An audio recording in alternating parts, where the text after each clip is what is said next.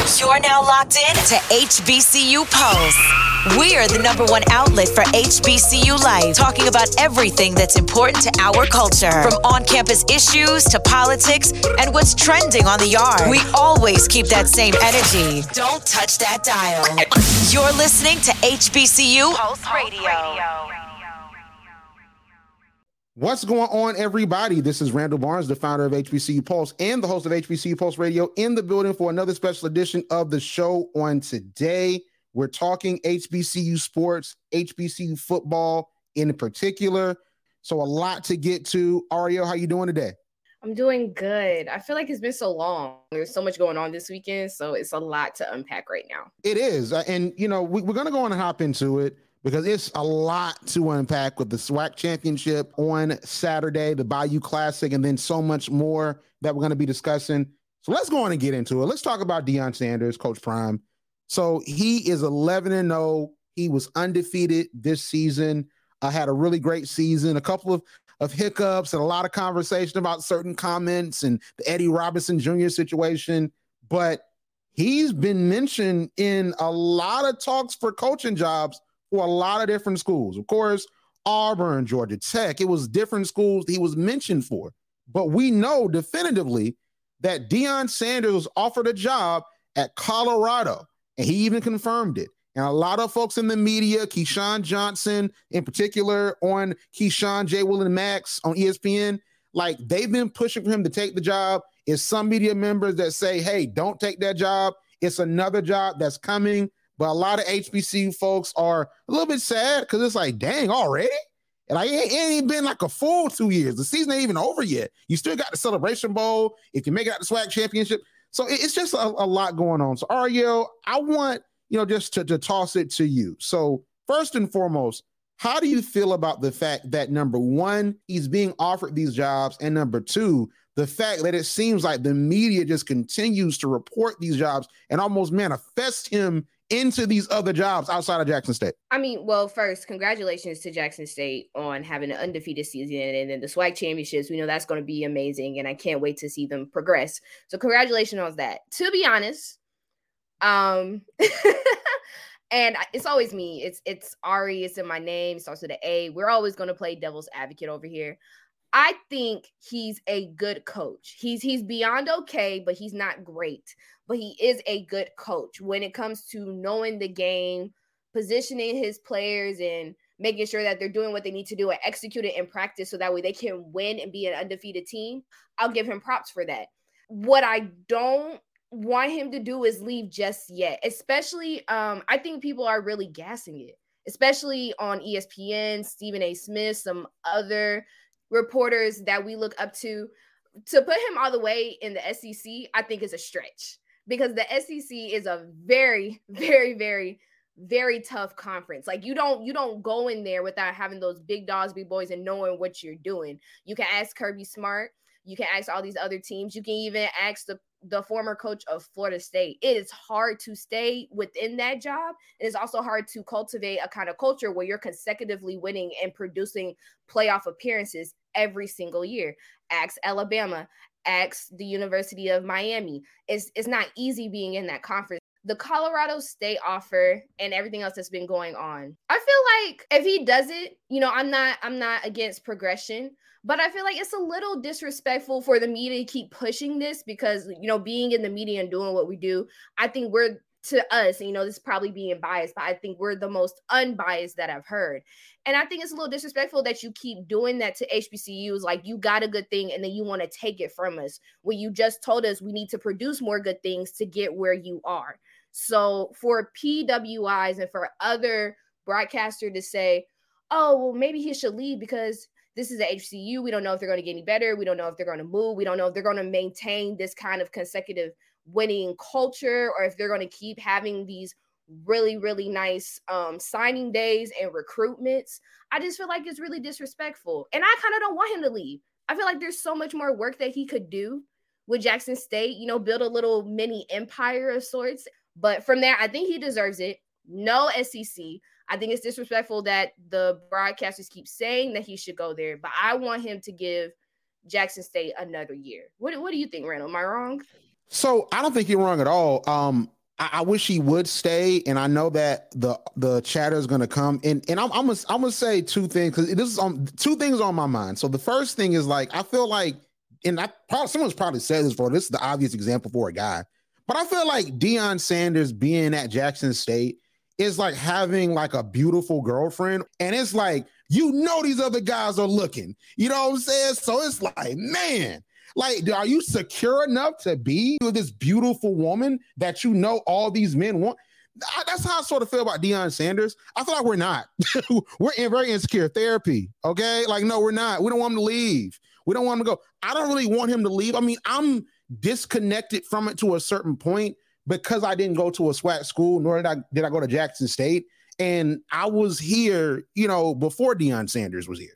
You know I'm saying? I started 2015 as far as like, you know, being at Fort Valley and being a student. Then I started HBCU Pulse in 2017 and I was covering HBCU stuff as early as 2016. So I know life without Deion Sanders. I know life with Deion Sanders.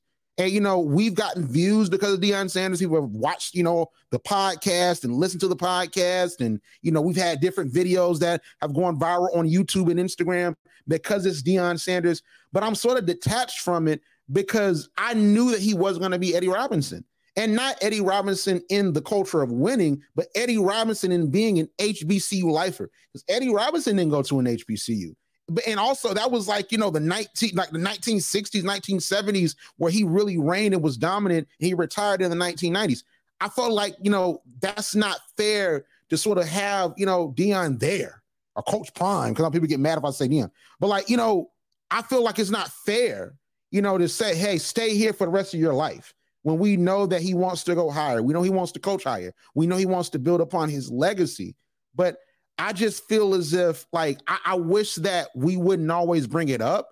And it's to make us feel a certain type of way because we don't really know what's in his heart as far as where he wants to go and what he wants to do and when he thinks his time is up. But I will say this because I said, like, you know, the relationship analogy.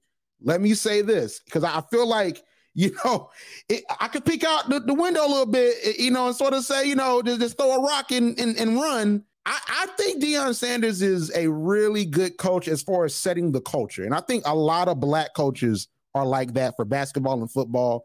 But I don't know if he's the best X's and O's coach. I honestly do not know. It's some questionable decisions that he makes. He has some great coordinators. I don't think he's grown and matured in that way. And I know that there are people who would, disagree. And Lord, I got called a beta male last time I said something like this. So don't call me a beta male. Just call me something else. But like, man, I, I just I, I, don't think he's the best X's and O's coach. And everyone isn't that. Everyone isn't that. Some folks are great motivators, they're great developers. Deion Sanders, he is an amazing recruiter and he knows football. But I just think that when it gets to those moments when we have a coach that's a tactician or has more experience, he sort of gets exposed. I think that, you know, uh, Coach Buddy Pough in, in, the Celebration Bowl sort of exposed him. And the one advantage that Deion Sanders has that sort of trumps the X's and O style of coaching is you have so much talent. Well, you have Shedeur at quarterback. You have Travis Hunter on both sides of the ball. You know, so you have all these amazing players, and they're gonna. And as long as he stays at Jackson State, he's gonna continue to have great players. So those great players in that system with the quarterback such as Shedeur, they're gonna flourish. You know, same thing with the defense. He's a defensive guy. So they're gonna flourish because they're so talented. But I can't say to Deion Sanders, oh, he's a great X's and O's coach. He knows, hey, like offense, defense, this is the play to do. Because I, I can't really say that. Uh, I, what, what we say often is that Deion Sanders is a great recruiter. But we don't say, man, he coached the hell out that game. We don't say that. We say, man, he really got a hell of a recruit. That's what we say. So I think that that can be an impediment to him at the next level. But no matter where he goes, I'm I'm still watch. Like I, he, he, I'm, I'm going with him as far as like watching. But to to me, I have sort of like I'm I'm sort of disconnected from the whole entire thing because I'm tired of the conversation. And if he wants to leave, just leave. I mean, we'll we'll get over it. And we were good before he was at Jackson State. We're gonna be better after because he did a lot of great things. You know what I'm saying? And we're gonna wish him well. And a lot of us are still gonna watch him because I am. You know what I'm saying? So that's how I feel about it. I just and and you know when you say that, it brought up a point that I hope that his impact is lasting enough that if he did decide to leave, because it's it's up to him. And I think being who he is, he could do it. I don't think it's a smart move to do now, but he could do it, making sure that his impact is lasting. Because the fear for me is if Jackson State, because the main the main thing is if Jack if he stays, is Jackson State going to pay him the way that he deserves to be paid? Because he he deserves to be to have a race big time. Y'all went to back to back playoffs. You're about to go back to back Celebration Bowl. This man deserves the coins that he has done for this program. So that's one of the things. But if they don't keep him, will Deion Sanders iterate that, you know, we still need players to sign and want to be recruited and make sure that those like five star and four star recruits are still wanting to go to HBCUs. That's that's my only thing for me. I think he's done great, and like you said, he sets the culture very well. But make sure when you set the culture, the culture stays there. It doesn't just leave with you. Because my fear is if you leave and then you're just like, huh, I want to do better for my son too, and you make your sons leave, it's kind of like, well, if they're leaving because they know they could do better, then I don't have to be here anymore. And then everything that he's done in the past two, almost three years, besides his coaching um, years, has depleted. So that that's just my thing. I, I have nothing against him. I mean, we all know about our debate with Deion Sanders and what he's done and all that good stuff. But making sure the culture stays where it's supposed to, and if he does, he moves into the right decision. Everything else, I just you know, like you said, I'm tired of the talk too. But these, it's just stuff you have to think about. Is Jackson State going to step up? And if Deion Sanders decides to leave, I think he needs to talk to other people what his path is going to look like, but make sure the culture that he had remains at Jackson State. I, am just I'm just listening to us talking. I'm like, they're gonna eat us alive. like I'm just I'm just I'm just listening to it to, to us talk. They so are. listen, don't, y'all they don't are. eat us, don't eat us alive, y'all. We're just we're just giving our opinion. We we on y'all side, okay? I'm about to say something real good about Jackson State. But like I'm, I'm just I am because I'm on the HBCU side, of course. I want to just say this. So I understand that, and I'm looking at collegefootballresults.com, one of my favorite websites, because I learned a lot about history of all you know schools and their football programs. So from 2014 to 2017, Jackson State had four losing seasons. They were 5 and 7 2014, 3 and 8 2015, 3 and 8 2016, 3 and 8 2017. 2018 they were 5 and 5. 2019 they were 4 and 8. So of course we know that Deion Sanders came in and became the coach of Jackson State in 2020. Then of course they went 11 and 2, only losing two games. Of course the Celebration Bowl and now they're undefeated on this year. But 2013, 8 and 4, 2012, 7 and 5, 2011, 9 and 2, 2010, 8 and 3, 2009, they, they had a losing season, but 2008, 7 and 5, 2007, 8 and 4. Like they've had winning seasons in the past 20 years. So this one I think of, oh, well, Jackson State was an albatross. Jackson State wasn't winning. It was all Deion Sanders. And it was because he reinvented the program for what it has been these past two years. But we have to not get it twisted because Jackson State is a great football program and they've won in recent years. Because there are some programs, like if you look at, at Campbell's record, for example, when we like, oh, Campbell's to beat these different teams, and realize, well, North Carolina A&T, they played good, good against A&T, but A&T beat them. You, you had Jackson State beat them. North Carolina Central should have beaten them. You know what I'm saying? So they really should be about what three and one. Because I'll give you Delaware State because Delaware State was okay this year, but North Carolina Central should have beaten Campbell. Jackson State did. North Carolina A&T did. Look at their history. Their history ain't got none on Jackson State. There ain't no Walter Payton at Campbell. So it's like that. That's the part that that really irks me because to be honest with you, I don't think that Jackson State, if he were to leave, is going to just be zero and eleven. I don't think that honestly don't. I think that they're going to be just fine. They're going to be beating everybody number one defense in FCS. Maybe not, but come on, it's Jackson State. They'll be fine. I mean, I, that's the part that, that really gets to me. If he leaves, he leaves. But I don't like the dragging of Jackson State and the dragging about how bad HBCUs are as we're talking about it. If he leaves, fine. Are there things we need to fix with HBCUs? Yes, we do. A lot of things. I can go through the laundry list and we don't have the time. But we're not the slums. Like I've been saying, we're not the slums. He didn't come to the slums. He came to, to Jackson State University. Walter Payton. Like, like, like we want Shedeur to win the Walter Payton Award. like the Walter Payton Award. He went to Jackson State. I, I just that, that's all I got to say about it. You know what I'm saying? Like, I just stop dragging down Jackson State and saying, "Oh, Deion Sanders, they leave's gonna be LeBron James." I don't think that. I think that at the very least they'll be Miami. when LeBron left the Heat, they'll be Miami. They got like you know, ain't want to be there. You know what I'm saying? They make a playoffs. They, they won't win a championship. But you know what I'm saying? But it's like they'll be that. So like don't do that to them. All right. But let's move on. Speaking of championships, let's talk about the FCS playoffs. So last year, FAMU made it. They made it, and you know we were excited for them to make it again. they started the year.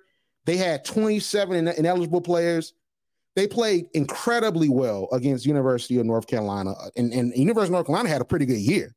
You know what I'm saying? And Drake Maye is like that. I've been watching his games. He's great quarterback. So, you know, that was a great way to start the season, although they had those setbacks. And then, of course, they get beat 59 to 3 by Jackson State. But by all measurements, they had a very successful season and they ended 9 and 2. So they didn't make the FCS playoffs.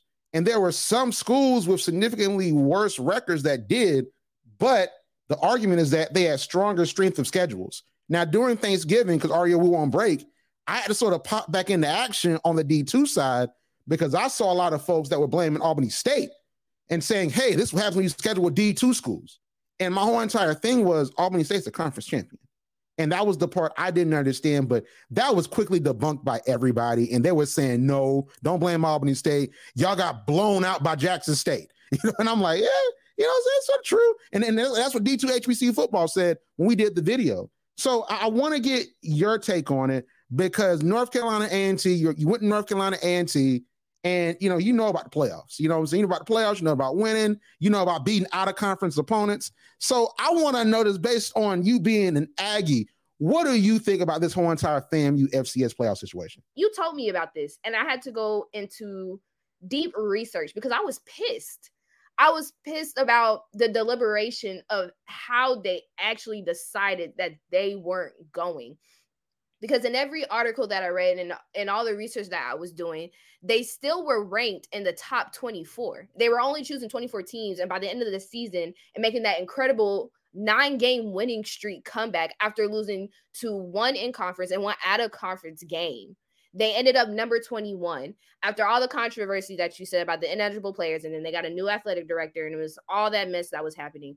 You decided because of this of the strength of schedule and other teams that it and at some point it came down to the wire in which some people were saying it was how they finished the game, what they did in the game, and just analytics of yards and rushing and how it all came down to play. And still, after defeating all their standards, you tell them that they can't play. I'm highly disappointed just because everything that's happening, they worked so hard. And honestly, looking at everything, there's no definitive reason why they should have done it. And that I think that's what makes me even more heated about the situation. So I agree with all of your sentiments there. Um, the, the part that I really go back to, and I went back to this when it came to, to the D2 playoffs, but it was sort of masked by the fact that number one, I wanted Fort Valley to get that nod in D2. And also, I was very excited for Union, Fayetteville State, uh, and Benedict. But the, the thing that I really go back to is how much do we value these white spaces? And I've said this a lot on our um, SIC spaces um, on Twitter that how much do we value these white spaces? Because I think that a celebration mode is just fine. And I personally look at the celebration bowl now as you know what? The celebration bowl should be the goal. They're the only conference. Well, you have the SWAC and you have the MEAC. The only two FCS conferences to have a bowl game. The rest of them are FBS. D2 doesn't have a bowl game anymore. Pioneer Bowl doesn't exist anymore. To me, that is the goal. You're losing money going to the playoffs. Now, do you want an HBC to win a national championship? That'd be great. And if FAMU gets it, should they say no? I don't think they should. know what I'm saying? Because, like, of course, we know that the SWAC gave up their auto bid to go to the Celebration Bowl. So we know that. And we know that FAMU was number two behind Jackson State on last year and they made it. But I like a lot of the talk I've heard from off script, who you know he he works with HBCU League Pass and a lot of other folks. I like the notion that we do an HBCU playoffs. I really like that, and that emerged as a as a big conversation once FAMU didn't make it, like on the weekend before Thanksgiving when it came out on that Sunday that they didn't make it. Like that was a big conversation, and I like that so much better than the playoffs because I, I think that what we do is we try to search for validation from these folks that aren't in the community and it ain't black that don't care about what we're doing. But we have such a unique experience from the band. So you, you know the folks care about the Greek life. They that like every ESPN game, they say, well, Martin King was an alpha. We know. Like they love some Greek life. They they, they, they talk about the Greeks more than the football players. Like God, who who, play, who played for Mississippi Valley? Was it Jerry Rice? Was he Greek too? Like we, we don't know because they talk about the Greeks. So we know y'all love that so much. But you got the band, you have the pageantry, you have the Eddie Robinson, Pete Richardson, amazing coaches. There is such a different energy and experience when it comes to HBC football, specifically in Division One with the SWAC and the MEAC, that I think that we're not selling because we're trying to get into these white spaces and really get white validation.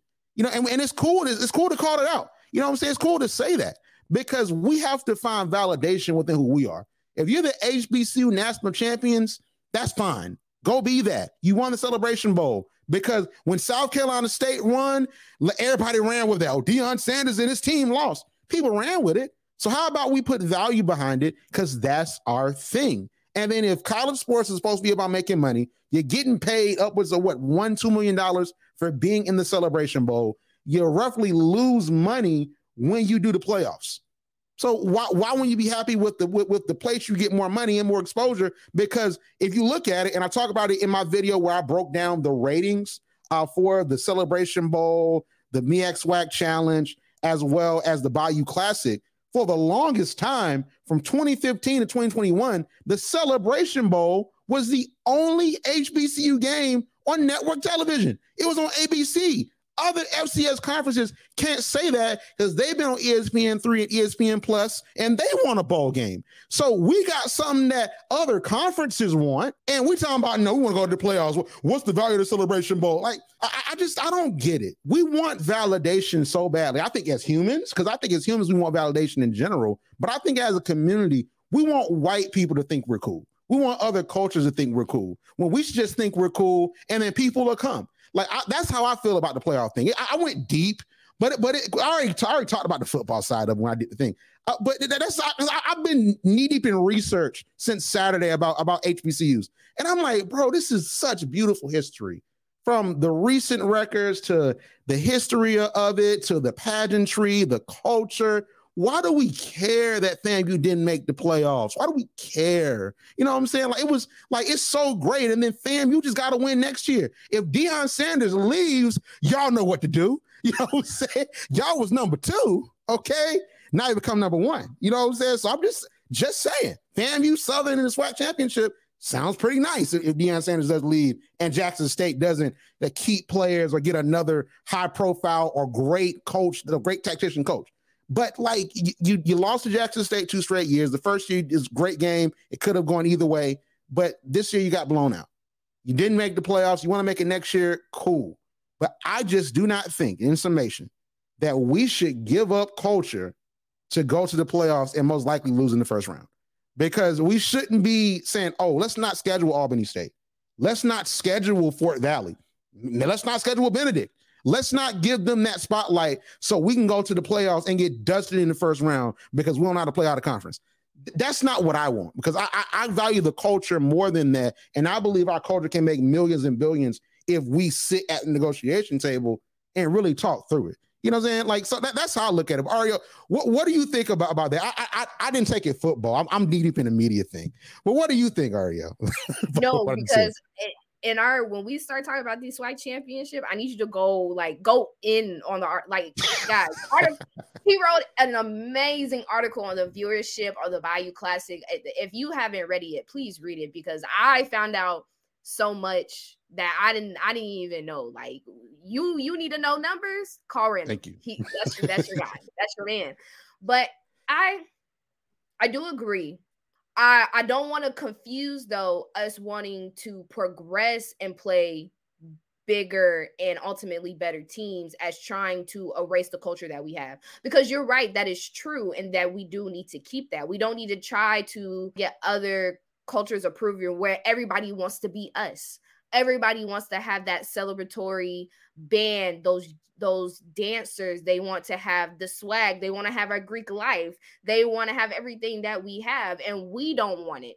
We need to keep that culture. We need to make sure that we're uplifting that and that it's staying and stamped on us. Now i i wouldn't mind seeing even if we lose you know sometimes that's that's how you progress. You gotta fall you gotta fail you feel me? But even if FAMU did play a really nice pwi and they lost I would love to see it because that's still encouraging to me that, hey, even though we lost, I can still make it. I can still do it. Because at the end of the day, the future is going to progress where we have to do that. It's going to be a sink or swim type thing. So I don't want to, and like I said, you're you're right. We want to keep the culture, but we also want to progress and still maintain our culture, which sometimes is hard to do. We've seen it happen before you know, not going to name names, but with certain HBCUs, when you try to chase things that you don't need to be chased, you lose what you already had. You you lose the home that you already built.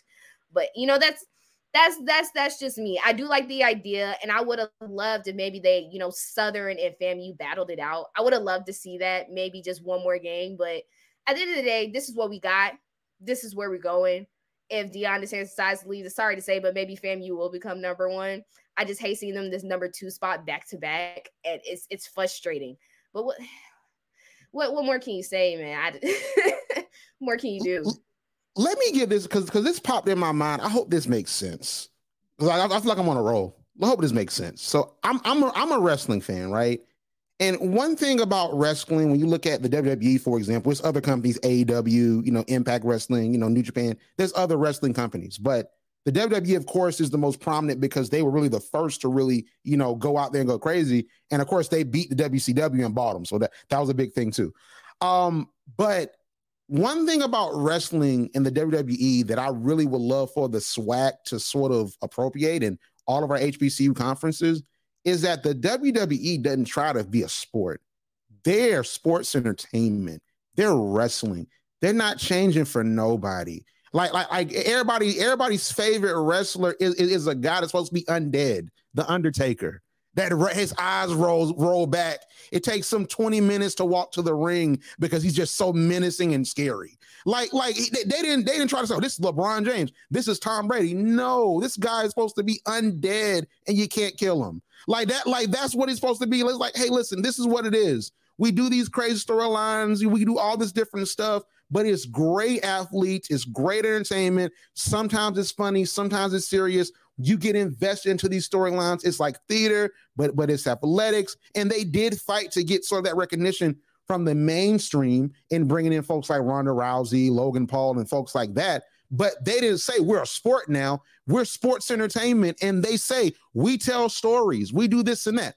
I wish that HBCU conferences, especially the SWAC, could just lean into that. We are an HBCU conference that primarily services Black people. That is our target market. We have a rich history. You know, we, we have bands, we have Greek life, we have great coaches, great players. Here it is. If you don't like it, that's okay. Go turn on the Georgia game. That's fine. Go turn on Alabama. But if you do like it and this does interest you, watch it, donate, it's fun because you because in business you can't attract everybody, and the WWE understood that. And what happened is that they became a world-renowned brand, and they and they reached so many different audiences. Why can't the SWAC do that? Because other conferences don't say, hmm, "I wonder what Randall and Arielle think about." No, they don't care. O- only only these HBCU conferences care about what well, we want to go to the playoffs to prove we can beat the non HBCUs. Who cares? If if Jackson State or FAMU or Fort Valley or North Carolina A&T plays all black schools for their schedule, I could care less. I really could. Because I'm like, hey, well, that means they're they're the the national the black national champion. That's what that was made for. So like, that's really the, the thing that you know I go into is like I just feel like a lot of the conversation around the playoffs in D2 as well because you know when we make the playoffs, no HBCU has won the D2 national national championship, and Winston Salem got close, and they got beat by Valdosta, which of course that's why I, I can't stand Valdosta on the football field. Great school, great school. I know a lot of folks that went there, and I heard it's, it's, it's really good school, but I don't like them in football because they always beat the HBCUs, except Albany State. Fort Valley beat them. I didn't mention that in the video I did about Gabe Gardena. Fort Valley did beat Valdosta two straight years, 98 and 99, I believe. So we've beaten Valdosta before. All right. But they keep beating the HBCUs. And in recent memory, we haven't beat them. Ever since I, have been able to walk and talk, we've not beat Valdosta. Okay. Albany has, though. You know what I'm saying? So, like, for me, I just feel like we have to embrace our culture because I think there's money in our culture and we have to figure out how to market to our culture and super serve this culture and create lifelong fans. And I think from there, almost like hip hop, other folks are going to come that aren't in our community that think it's cool. And I think other people already do, but we're we're trying to chase this level of validation that I think that as we try to chase it, we're not getting it. You know what I'm saying? And I just think that, you know, we have to be smarter in how we handle business. You know what I'm saying? Really market the culture and where it's at. But I wanted to say before we move on. So did, did, did the WWE reference make sense or did it, did it make no sense at all? It, it, it makes sense. It makes it it it literally like encompassed everything. And when when you said that, I was thinking High School Musical, but more serious. Like High School, high school Musical. musical yeah, because WWE they. Oh, you talking about stick to the status quo? You no. talking about seeing the status quo guy? Oh, not him. no, I'm thinking of. I'm thinking about in general, like, and you know, because High School Musical, they were athletes just like WWE was athletes, but they're also entertainment because they was a musical, they were singing, you know, and he was doing both, and that's the WWE. He, they doing the same thing. We're here to entertain I, you, but we, we were athletes. I never, I never would have would have taken it. I thought you were talking about when they had that black basketball player. That man won, I think, to cook, and they said, "No, no, no, stick to what you know. stick to the I mean, status quo." Listen, a black man that can cook. Let's not downplay that. But they were downplaying no Disney. They had all of us like, you know what? I shouldn't cook. Like the power of media. I shouldn't cook. Why? Why am I? I just stick to what I know. Your, they, they, your reference makes sense. Your reference makes sense. Agency, you stick to what you know. There's nothing wrong with it. There's nothing wrong. The audience will come. The audience they, will come. That listen, they, they they told that black man, listen, you better stick to basketball, sir. Don't don't, don't try to venture out and cook and clean and be a good adult. You better play basketball. Like uh, the deep. So the Bayou Classic. So you know we're here. Of course, we're talking about Division One. We're talking about championships the same way we're talking about with uh, Division Two, and it's exciting because this it just it feels big, man. You know, um, the Bayou Classic first and foremost, as you know, you point out, I appreciate it. You I'm not that great at math, so I'm glad someone says I'm good at numbers. You know, so that's that's really good. No, I'm I'm not good at math at all. You know what I'm saying? Like it ain't say it was the truth. Uh, but the Bayou Classic had 720,000 viewers on NBC. It was the first time since 2014 that the classic was on network television. So I think that first foremost, before we talk about you know the game, I think that's admirable. And I don't want to bloviate about it because we're you know running out of time. But you know you can watch my videos up now uh, about you know this the Bayou Classic and those numbers in the article. But you know just the game itself, the atmosphere of the game felt very much like a HBCU game because a lot of the games just they feel like uh, like like an HBCU playing in a college football game.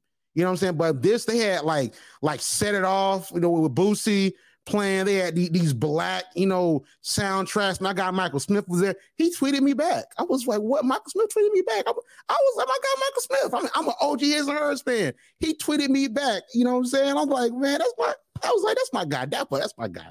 You know what I'm saying? So, you know, whenever I, I'm very proud whenever I see him. Um, you know, but I just like the atmosphere. And then, of course, you know, we'll we'll say this and move on to the football that guy that was on the camera was not smoking a blunt. He was heating up ribs. Still very weird, very much so weird. He was not smoking a blunt, and I hate that that was the takeaway from from from the class, and not oh the the hurdle like you talk about the hurdle. That was the takeaway. The takeaway was oh he jumped over dude. It was is he smoking a blunt or is that a rib? It, it, it was a rib. It, it, was it was still weird. It was like because no you say that take it home and, and, heat it up. We have air fryers now. You gotta have a lighter. Like oh you burn somebody burn burn burn the thing. Come on man, it's crazy. But talk about football, I want to just toss to you first. Like what did you think about the Bayou Classic and Southern, of course, winning the Bayou Classic, and then they're heading on to play Jackson State on this weekend. The atmosphere was giving you got served like the end battle, like all the theatrics come at me with everything that you got. That is, you know, we, you know, maybe we could toss it to um uh I forgot the step movie that had Chris Brown where he died in the first five. Stomp, stomp the yard. yes, you know it was given that beginning. That's literally what this game this game was. I'm telling you, I had the biggest. This is where I'm talking about the Grambling effect. They started so well defensively and offensively. If you didn't, um, if you haven't been following Grambling, Grambling has been doing a lot of quarterback switches, and they decided for this game they were going to go with their true freshman Calvez. And I was actually very proud of his performance. It wasn't a bad performance at all. He went 13 for 27 passing, 152 yards, one touchdown pass, and a touchdown run. His interception came in late. Uh, it was towards the it was going towards the two the two minute warning in the fourth quarter, and he was sacked seven times. But other than that, what his stats don't look to the performance that he put on. He actually played very well for a freshman, and I'm glad that they are coaching up the next quarterback that will be at Grambling. Now, the coaching, I don't know because Grambling has been up and down It hasn't, they weren't producing the way that they usually are because Grambling produces a really great football program. This year just happened to be not their year. But the big three, Washington Williams and Chalk, one of the best running backs in D1 right now, if I could say, in HBCU football, both putting up crazy numbers. Chalk the fourth, he is a fourth, rushed the ball eight times for a career high 120 yards. Check this out, Randall. He averaged 15 yards per carry. Each time he touched the ball, he was running for 20 plus yards. This man was unstoppable, rolling through people, dropping his shoulders like just like how you teach them. And then you had the incredible hurdle by the UAB transfer Bean. I I literally rewatched it on the replay five times. The the hurdle was so clean and then got more yards after the play that's what Grambling teaches and what they're really good at teaching players how to get yards after the play. But just like the Falcons and A&T, they are not a second half team. They were doing good in the first half. They were stalled though until the second quarter. They led 7 and 0 and then all of a sudden Southern just came back. And honestly, I think Southern's only weapon is their quarterback. But Sean McCray, he went seven out of 17 for 75 yards. He did have a rushing score and a pass score. This man can run. And once when they play in the SWAC championship, which we'll talk about later, when Southern plays them, I think that is one of the major threats because we we both said this, I think, um, offline that Shedeur Sanders is really not a runner. If he can't at all means, he's going to stay in the pocket and pass, but he has the time to do that. Southern's quarterback McCray being a dual threat like that, I think is what's going to help them in this game. Also having Carla John, he had a good game, 57 yards, 13 carries, and a score. And then you had Kendrick Rhymes. They're not the best wide receivers compared to when you look at Jackson State, but they got the game together. But it was their defense. The defense was absolutely, I just the pops the the fumbles that they caught, the forced fumbles that they caught, the seven sacks that they had. Kristen Davis was the one that had that pick six run for 42 yards. And then there was an interception on that as well. And then Carter had Jordan Carter had the fumble recovery. So at the end of the game, the game just got sloppy towards the end. And that's where Grambling really struggles, like I said, with second quarter and just trying to stay on point and on focus. They do so well. And I think the jitters really got to that true freshman where he's been sacked seven times. And then you have a forced fumble, and you get the ball knocked out, and then you have one interception. That's how you lose a game. It was a great, but the Bayou Classic, I couldn't ask, I was I felt like a playoff game. That right there in the Superdome in Louisiana was the best thing that I've ever watched. But you know, I mean, do, you do you have any opinions on it? Because I I can go on and on. I mean, the score speaks for itself. Southern deserved that win just because of what Grambling did, but I was amazed. And this this probably to me was my SWAC championship. What I wanted to see, honestly. So I, I have a lot of opinions, and I, I, feel I feel what you're saying. But so here's here's my thing on it. So if I told you that Grambling had 201 rush yards 152 passing yards. They led in both categories. And BeSean, and, and good dude, shout out to him. He's a great runner. Only completed seven passes and threw for 75 yards. What would you think? Like you would think, oh, how much did Southern lose by? No, like like that that like Grambling was literally in the box score and with the eye test, they were the better team. They they honestly were. Like they were the better team, but like like like like BeSean, he, he just he has to. I, I just I want him to to be better with throwing because I feel like he's a talent and he's an athlete, but I just don't think he's a quarterback. And, and I used to be like, what do you mean by that? Like, what do you mean he's not a quarterback? I understand now. When it's like it is certain players that would be better at another position. Now I hear that a lot about my guy Lamar Jackson, and if we have time, we'll talk about that. But like, he would be better as a running back, honestly. And I think he's out of position because to only connect on seven passes, but you rush for, you know, this amazing amount of yards. Like, like, like I just like that's not a winning formula. You know what I'm saying? That that sort of almost leads to my, my, my Jackson State Southern prediction.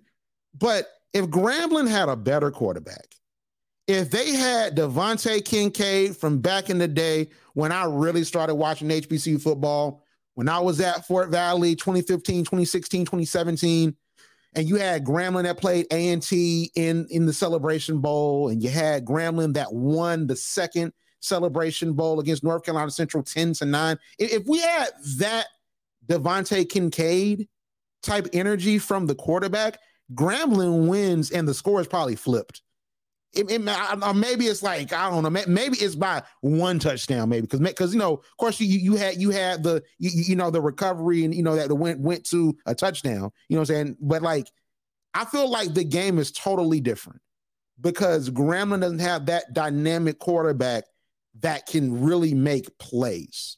And it's that same thing I said against Jackson State. If you had like a Devontae Kincaid or an equivalent great quarterback, I think that you know, Grambling wins most of these games. This is a different season, and maybe they play Jackson State in the SWAC championship. But I think that with Grambling and Hue Jackson and his crew, I think they had a really good game to start out. But what hurt them is poor play calling, and they do not have the quarterback that can really destroy a defense the way like almost like Shedeur is. You got Andrew Body, you got Jeremy Moussa. They don't have that guy at Grambling just yet. But maybe in the offseason when Hue Jackson gets – another recruiting cycle, they go out and get him. But but BeSean's a great runner. You know, he led the team in rushing. Like, and you know, my, my thing is like, I don't understand, even as Lamar Jackson fan, I don't understand how quarterbacks get more running yards than their running backs. I don't get it. Because Eric Phoenix did the same thing during the during the during the Tuskegee game, and I think the Wingate game. So he sort of did like the same thing. I don't really understand that, to be honest with you, because it's like in the name it says running back. You know what I'm saying? Like, why are you running more than the running back? You know what I'm saying? Like, it, it doesn't make sense to me, but like, it, it works for him, and you know, it, it got him to the win, and it got him down the field. You know, and the fact that Southern scored three of their four touchdowns on the ground, I think that says a lot about their offense and who they are. But they have to get better at that position against the Jackson State. And I think going into next year, because I think that's going to hurt them a whole lot. And you know, like like you said, like like Kristen Davis, you know, he iced that game with that 42 yard pick on Julian Calvez. You say he's true freshman. Like Kristen Davis got him on that one. 42 yard pick six at Graham's 42 yard line. Two minutes, eight seconds left in the game. Ran it in there, killed it. The game was 28 to 17. So Grambling was still very much so in the game. If they go down and score a touchdown, now it's a different game. It could be 28 25 with two point conversion. But, you know, he gets that, that pick six and that ends the game. You just felt the life go out of Grambling. You know what I'm saying? So I feel like, you know, the game was great. The atmosphere was great. Ario, like nothing in this game, nothing at all makes me confident that Southern is going to be Jackson State this week. As a matter of fact, I'm even less confident. I'm, I'm less confident. I'm, I'm I'm basically scared. I feel like I'm wasting my time watching this game. Like I honestly feel like, like I feel like just let me know who wins. You know what I'm saying? Like like like I, like cause I'm like they're, they're not gonna be Jackson State. If they do put this out, say I was wrong, I will wear it. I've been wrong before. I'm human. But if, if, if someone puts this out and I say Southern's gonna lose, can I say can I state my case? Can I please state my case? Like look at this game. Grambling led in both categories Southern's defense is really good. Dumas is really good. They have a great defense down there. And they played the defense played pretty well against Jackson State. You know what I'm saying? On, on October on October the 29th, when college game day was down there, they played really well against Jackson State. But they're not going to beat Jackson State because it's like you cannot play a game like this. You can't have your quarterback like like throw for 75 yards and, and think you're to win. And then let's say by some stroke of luck they do. Let's say that I don't know. Let's say the Deion Sanders rumors are getting to the players and they're human. So they're like, man, I don't know what I'm gonna do. Am I gonna transfer? And they all in their head and you know, all the different stuff. And they just go out there and they just punt the game and then Southern steals one. They're not gonna win the championship against North Carolina Central. Like you're not going against Davius Richards throwing like completing seven passes for 75 yards. That's not happening. You, it, it's like they're gonna lose either way. Like they're waiting for a loss. You know, you know Shannon Sharpe says he's serving hot L's in his restaurant. They're waiting for a hot L when they get home, like they're the man of the house. Like that's like that's what this. That's what they're waiting for at this point. Because it's like you can't do that. And and and power to that brother, like like like BeSean McCray, but he has to be better. Power to him. You know what I'm saying? He's a student athlete. I support him, and I think he's talented. I think he has a place on this team, but just not a starting quarterback. I think maybe put him in, in the running back position. I, like you know, maybe I don't know if they play wildcat, but play more wildcat. I don't I don't know what, what they got to do. But the quarterback position is a problem, and I think that that's going to elude them against a better team in Jackson State. And even if they were to beat Jackson State, which they're not, that's going to elude them against a North Carolina Central team because you're not going tit for tat with, with Shedeur Sanders nor Davius Richards. You know, and you you were just saying that, and I I was thinking about the Saints, you know, how they do those little quarterback sneaks with Andy Dalton. And I don't know why the other man escapes me. It's not Siemian, but it's um it's another quarterback. Or it seemed like every time he enters, he ran straight through the Falcons in our first meeting. And I'm just sitting here like, when when did they develop this system? And I wouldn't mind seeing McCray do that. Like, I, but I haven't seen another quarterback that's come through Southern that's proven to me that they'll be okay without McCray being the starter. I per- I personally think the reason why he ran it so much is you don't have a backfield just like how Central does. Cent- Davius Richards is able to be a dual threat quarterback because he knows the weapons that he has. He if he can't do it himself, he can trust other people, and I think that's what I think with the game on the line and wanting to go to that SWAC championship, I feel like that's maybe what he was thinking. I can't say for sure that I need to do everything in my power to win this game, but there's no I in team. There, there, you can you have to learn how to trust your other players because as good as Southern's defense is, and it is, and they proved that that's not that's not what's going to win the game against Jackson State. Like there is a very, very, very, very like zero point zero zero zero zero zero. Maybe I'll throw a nine in there, nine eight, that you are going to win against Jackson State. But especially the way that your offense is playing, I don't believe it.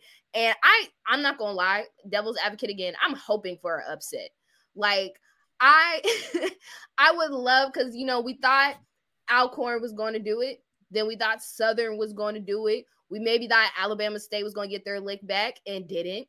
So I'm I, for me, I don't want them to go to the Celebration Bowl and lose because I think that kind of just speaks to the team, not Deion Sanders as a coach, but it speaks to the team about what they're doing down there. That you can be so good, but you can't win. You can't win a Celebration Bowl. I'd rather you lose the SWAC championship than go all the way and lose again. I think that would hurt more. But you know, like I said, I'm pulling for an upset. Somebody's got to beat them. And if they don't, congrats. But it's definitely not going to be Southern the way that they were playing. So we agree. So someone has to beat them. And we also agree that it's not Southern. Okay. We we we we, we agree on that at, at this point. If, if, anybody is North Carolina Central, and we'll talk about that more uh, on next week. But let's really quickly talk about the SWAC championship. 2022 SWAC championship out here, Jackson State versus Southern University rematch, Boombox Classic. Jackson State beat Southern 35 to 0 on October the 29th, the day that ESPN College Game Day came on campus, but the game was on ESPN 3. That's still funny. How, how you bring a whole historic pregame show just for it to be online? But this game gonna be on ESPN too, so there's that. You know what I'm saying? Come back, college game day. Tell them to come back. Like we we, we on ESPN too this time. Um, but They so Southern lost 35 to 0. And there's nothing that can convince me that Southern's going to win this game. I'm, I'm sorry. I'm sorry. There's nothing earthly possible that can convince me that Southern's going to win this game. I, like honestly, and I've said this before. I'm a big fan of Southern just by proxy. Like the two the two schools I could have seen myself going to if it wasn't Fort Valley is uh, A and T to A and T to a certain degree, but like FAMU and Southern to, to a certain degree Angie, FAMU and so, FAMU and Southern. Like I, I I really am a fan of, of, of those two institutions, both on and off the field. I think that they're amazing schools, and I find myself rooting for them no matter what game it is. Like the Bayou Classic, I was rooting for Southern. Like when they got that pick six, I, I was like, yes, I jumped up. I'm like, yes, you know what I'm saying? Like, cause I just naturally root for Southern, you know, but we can't count on on on Marshawn McCray.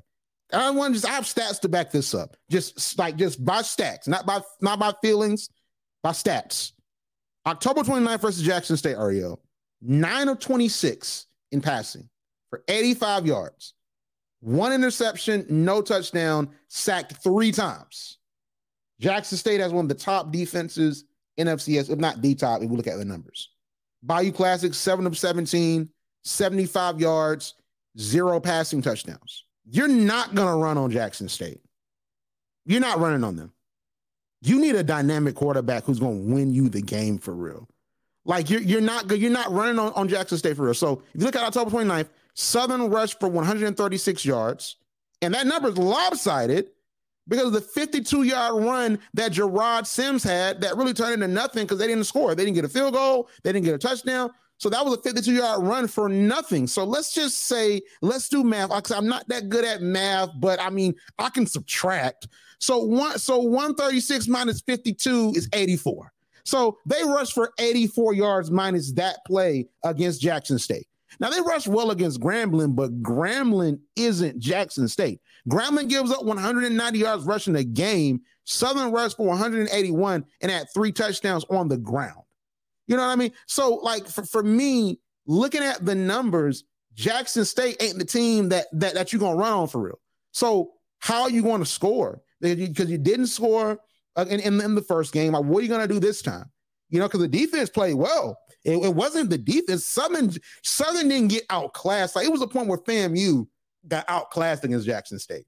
Southern didn't get outclassed. They just got outscored because the defense showed up.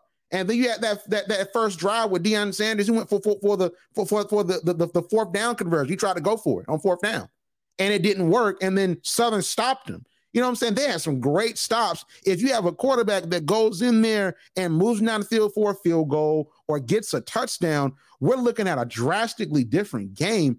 But it just simply did not happen. So on Southern side, I just believe that they can't win. And just really quickly, I'll say about Jackson State before I talk about the URL is that Jackson State, like I said, is they're very talented and they've been tested. I think they're really a team with championship DNA. But the problem is they haven't seen a quarterback that can solve their defense. And they haven't seen a really dynamic quarterback for real, arguably, since Jeremy Moussa, who didn't do that well versus them, Hajj-Malik Williams for Campbell, he did okay. He, he was all right, but Hajj-Malik Williams is, is, a better quarterback. I think he played a little bit better against A&T than he did against Jackson State, and that might have been because of Jackson State's defense. And of course, Andrew Body is, is, is a great quarterback. Andrew Body did okay versus, versus uh, Jackson State. And I don't think they're going to face a dynamic quarterback that can really solve their defense and that they have to game plan for until they play Davius, Davius Richards versus, you know, North Carolina Central. You know what I'm saying? So like I, I honestly think that you know that's to be what eludes Southern, but that's what's to hurt Jackson State. Is like when you play North Carolina Central, because I think they're to win the championship. when you play North Carolina Central, you playing a different quarterback. So are you to be able to game plan and stop Davius Richard? Like that's really the question. Because but the thing that could hurt Jackson State is, and this isn't in my notes, this is just from how I feel. The thing that could hurt Jackson State is the outside noise. That could hurt them because the chatter about Deion Sanders possibly leaving and all these different jobs popping up and him not definitively saying, no, I'm not going, which, of course, in a negotiation, if he's planning to go, he can't say that.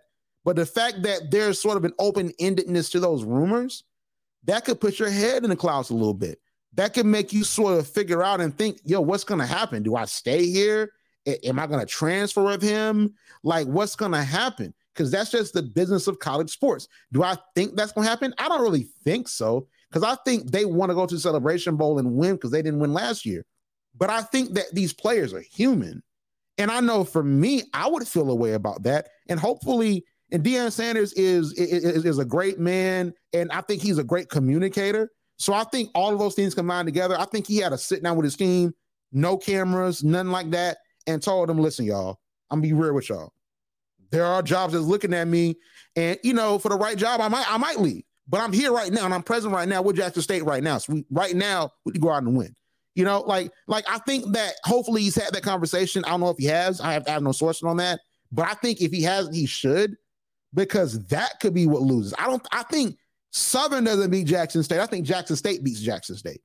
If Travis Hunter's thinking, man, I can't Jackson State play to play with Deion Sanders, am I going? I guess I'm leaving with him, right? You know what I'm saying? These other folks where it's like, well, I mean, like, am I? Can I play at the Power Five level, like, or can I play at the Group of Five level? Like, like I think that that could beat them, and then possibly if Southern does find a way to run the ball, maybe BeSean makes us all look crazy. Well, not me, because you you said he, he was he was a he's a dual threat. I, I don't think he's a dual threat. I think he's a great runner. But let's say he proves me wrong, and and and, and I'm I'm like the guy that motivated him. I'm gonna be like, I sure did say you couldn't throw because I'm, I'm a real one. I said you couldn't throw, you threw. You know what I'm saying? I'm not gonna be like, yeah, no, I, I'm a real one. You know what I'm saying? But like maybe he does throw, but I just I just don't don't see it for Southern winning. But I think that Jackson State beats itself and they're in their head because of what the, the press conference could be or what next week could be leading into Celebration Bowl, or even what after Celebration Bowl could be when Deion Sanders says, I'm going to USF, or I'm going to Colorado, or I'm going to this school that was talking to me that just emerged. I think that that could really be the problem. When you were saying Jackson State can only be Jackson State, it just kind of reiterates that Jackson State is a very superior team. Like, even if you do win against them, is it really a win? Knowing their like knowing who they are and their history. Like you can you can say that I, I feel like you can say that in playoffs and you can say that um well I don't know in this playoff particular situation Southern can be proud of a win but most mostly if it was a different competitor in the playoff and if it was a celebration bowl you could say that you beat Jackson State but at this very moment you're right only Jackson State could be can beat Jackson State and I, I personally believe I have hope and I have faith that I, I think he did have that conversation because it's all in the news and you mm. got to make sure that your players keep their head in the game. And I, but back to back to what I was saying, I do want to recant my statement. I don't think McCray is a dual threat. I do think he there's a difference between being a dual threat and you can do both things, but one really well. So Davius Richards is a dual threat. We know he can pass. We know he can run. He can use his legs. But Sean McCray, and I'm gonna prove this in stats for his for this season, he is an okay quarterback. He can run, and sometimes that's what you need. But when it comes to throwing, you have been shaky, and you were even shaky in this last game. He only has two, honestly, two weapons that he can use between Kendrick Rhymes, which is his running back, and another running back, which is Carl LeJean. His wide receiver depth is very, very low. So we're not going to see him make those really nice Hail Mary passes or those 20 plus yard passes because we know Jackson State and they have a really good defense and they're actually really good when it comes to man to man coverage. You're not missing that on Jackson State, especially on their defense. So only having your running game and they know that's the only thing you have, and especially if they know this quarterback likes to run a lot, they're already going to cut that in the first half. And that's what worries me. Jackson State knows how to get up and get going when it comes to the first half, especially the first quarter.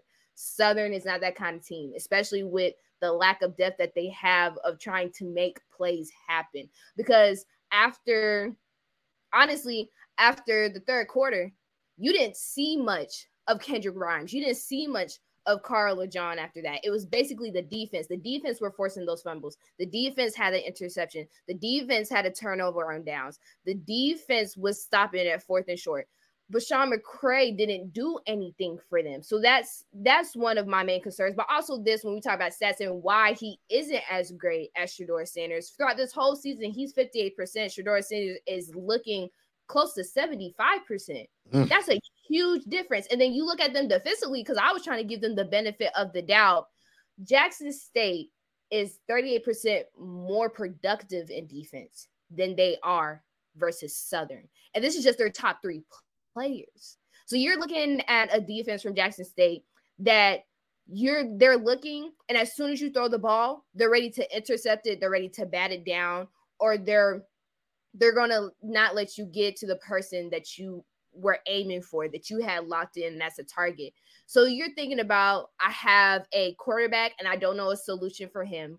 Only have two main running backs and I have maybe one wide receiver that's going to do it for me. And now I'm playing against a defense that outrates me, out tackles me, out fumbles me, out pressures me. And di- Jackson State is known to put the pressure, especially in the pocket. There is statistically and realistically no way that Southern wins. Do they get beat bad? No. I am never going to say that. I feel like Southern can hold their own like most teams have. I feel like Southern might hold a little bit better, honestly, and I could be wrong, than Alabama State. They might show some fight in them, but not enough fight where they're going to go through and feel satisfactory about themselves. Because if the only thing that helps me beat Jackson State is they worry if I'm losing a coach or not, that's sad.